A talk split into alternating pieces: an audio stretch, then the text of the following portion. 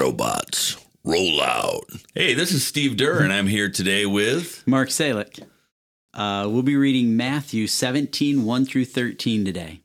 Let's get started. Six days later, Jesus took Peter and the two brothers, James and John, and led them up a high mountain to be alone. As the men watched, Jesus' appearance was transformed so that his face shone like the sun and his clothes became as white as light. Suddenly, Moses and Elijah appeared and began talking with Jesus. Peter exclaimed, Lord, it's wonderful, wonderful for us to be here. If you want, I'll make three shelters as memorials one for you, one for Moses, and one for Elijah. But even as he spoke, a bright cloud overshadowed them, and a voice from the cloud said, This is my dearly loved Son, who brings me great joy. Listen to him. The disciples are terrified and fell face down on the ground. Then Jesus came over and touched them and said, Get up. Don't be afraid. And when they looked up, Moses and Elijah were gone, and they saw only Jesus. As they walked back down the mountain, Jesus commanded them, Don't tell anyone what you've seen until the Son of Man has been raised from the dead. Then his disciples asked him, Why do the teachers of religion law insist that Elijah must return before the Messiah comes? Jesus replied, Elijah is indeed coming first to get everything ready, but I tell you, Elijah has already come, but he wasn't recognized, and they chose to abuse him, and in the same way they will make the Son of Man suffer. Then the disciples realized he was talking about John the Baptist. All right. Well done reading, Mark. And you're a math teacher. So, Yeah. you're not, so you're not really an English teacher. No, I know. Impressive. So would you have felt more comfortable uh, reading uh, math? Is it theorems or formulas? What What's the proper term for yeah, that? I could have just put a lot of symbols in there and read X's and Y's, and it probably would have been easier, but we're all good. You did good. Yeah, yeah. Well done. Good and faithful reader of Matthew 17. so uh, we're reading today the Transfiguration. That's why I kind of let off with a little Optimus Prime transformer because of this imagery of Jesus being changed right in front of his disciples on the mountain. I mean, this almost is science fiction. Yeah, you said that to me when we we got together to talk about this at Panera Bread, which I call Bethlehem because Yeah. it's the house of bread. That's Oh, what yeah. Bethlehem means. Yeah, I like it, yeah. So we're at, we were at Panera, and you said this story felt like science fiction. Yeah, I mean, it's crazy. I mean, people are turning white and clear and glowing and just appearing on a mountainside. I mean, this isn't your average walk up the mountain. No, it's just kind of a bizarre imagery thing. So, so in the midst of all of this story, you've got um, Elijah showing up, Moses, these heroes of Israel uh, showing up, and God speaking and covering the mountain in this kind of like white cloud, kind of lit cloud, and just in, incredible things taking place. Just Jesus being revealed more fully for who he is. So it's it's a cool but kind of bizarre story. And you were talking as a as a teacher, you brought up a term I hadn't really come across before, and you kind of related it to this story. What, was that all about? Yeah, well, so first of all, I, I kind of it it kind of struck me that this is kind of an extreme way to have a conversation. I mean, Jesus is is God, and and he probably could have talked to Elijah and Moses at any point at any time, but bringing the disciples up the mountain and then transfiguring in front of them seemed like it was as much for them. Uh, well, it probably was just for them. I mean, he could have had this conversation anywhere. Um, but the the word Steve uh, mentioned is uh, a word we use in education called a discrepant event. Discrepant event. Discrepant. nice. Yeah, yeah. We've all learned something today. Yeah, yeah. Uh, there, there events occur which defy understanding of the world by presenting unexpected outcomes. Okay. So the idea is that uh, in education, sometimes kids have misconceptions about what they think might be true, and so you do this experiment or this presentation uh, where something unexpected happens, and and it kind of throws off. They call it uh, cognitive disequilibrium. And it, it throws off their uh, wait a minute, I thought I knew, but now I don't. Yeah. And, and and so it's just kind of this uh, event that kind of exaggerates or uh, helps you to see truth. And to me, as as I kind of thought about this story, it's kind of like Jesus and God are going out of their way to kind of make a really big point. And it's it's kind of like a teaching tool, I guess, that they're using to say, hey, pay attention, look at this, pay, you know, we've got something to tell you. Yeah.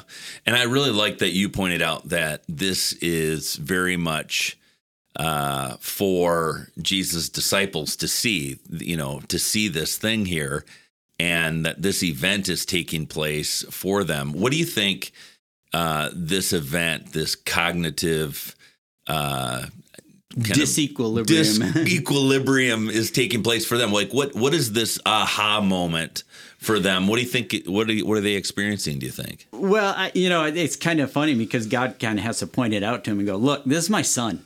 Yeah. Uh, here, here he is. Uh, just in case you guys were wondering, and it, it's almost like uh, you know, I kind of mentioned this before. It's almost like time is getting short. Christ mm. isn't going to be around a whole lot longer. We're getting to that point in the story. And uh, it's like, okay, they need to figure this out here pretty quick. So let's do something that, that's going to make an impact. Yeah. Yeah. I like that. So it's kind of like accelerating the understanding yeah. of who he really is. Yeah. So they get a glimpse into who Jesus really is and I love that line, listen to him. It's almost like, uh, you know, uh, they've, uh, and you and I talked about this a little bit.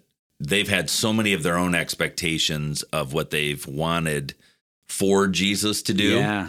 And now it's like God saying, now it's time you need to be listening to him. Let Jesus take the lead. Yeah. And stop putting your expectations on him let him start directing you. Whether or not they're going to do that, uh, we know that's not going to well, take place. You know, it might take stubborn. a couple more lessons. exactly, exactly. But I, I love that. Um, I love that moment, that little teachable moment that that God, uh, that Jesus would use teachable moments in our lives. Mm. Um, and I'm trying to think of even moments in my own life when God's used teachable moments to get a hold of me and catch my attention. So yeah.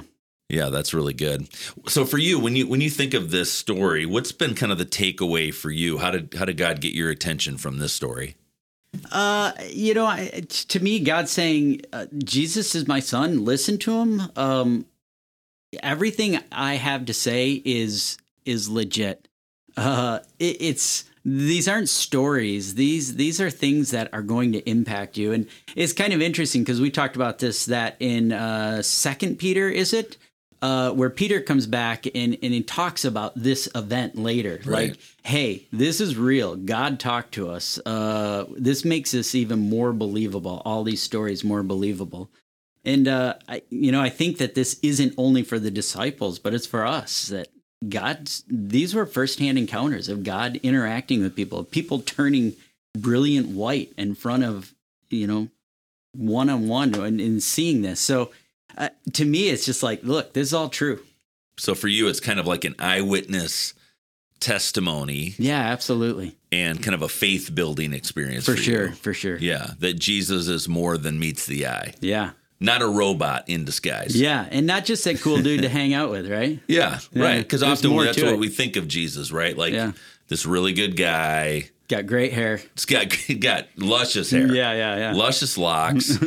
uh, you know, good, really helpful, heals people. But there's this deeper authority and power yeah. there, and you get it's like you. It's kind of like a scratch, uh, like those. Uh, little scratchies or whatever you, you, you scratch with a coin. Okay, you there's know, more. There's more than there's more the than surface. Meets, yeah, yeah, yeah, yeah, You scratch the surface and look, there's there's, there's the God. glory. Yeah, yeah, for sure.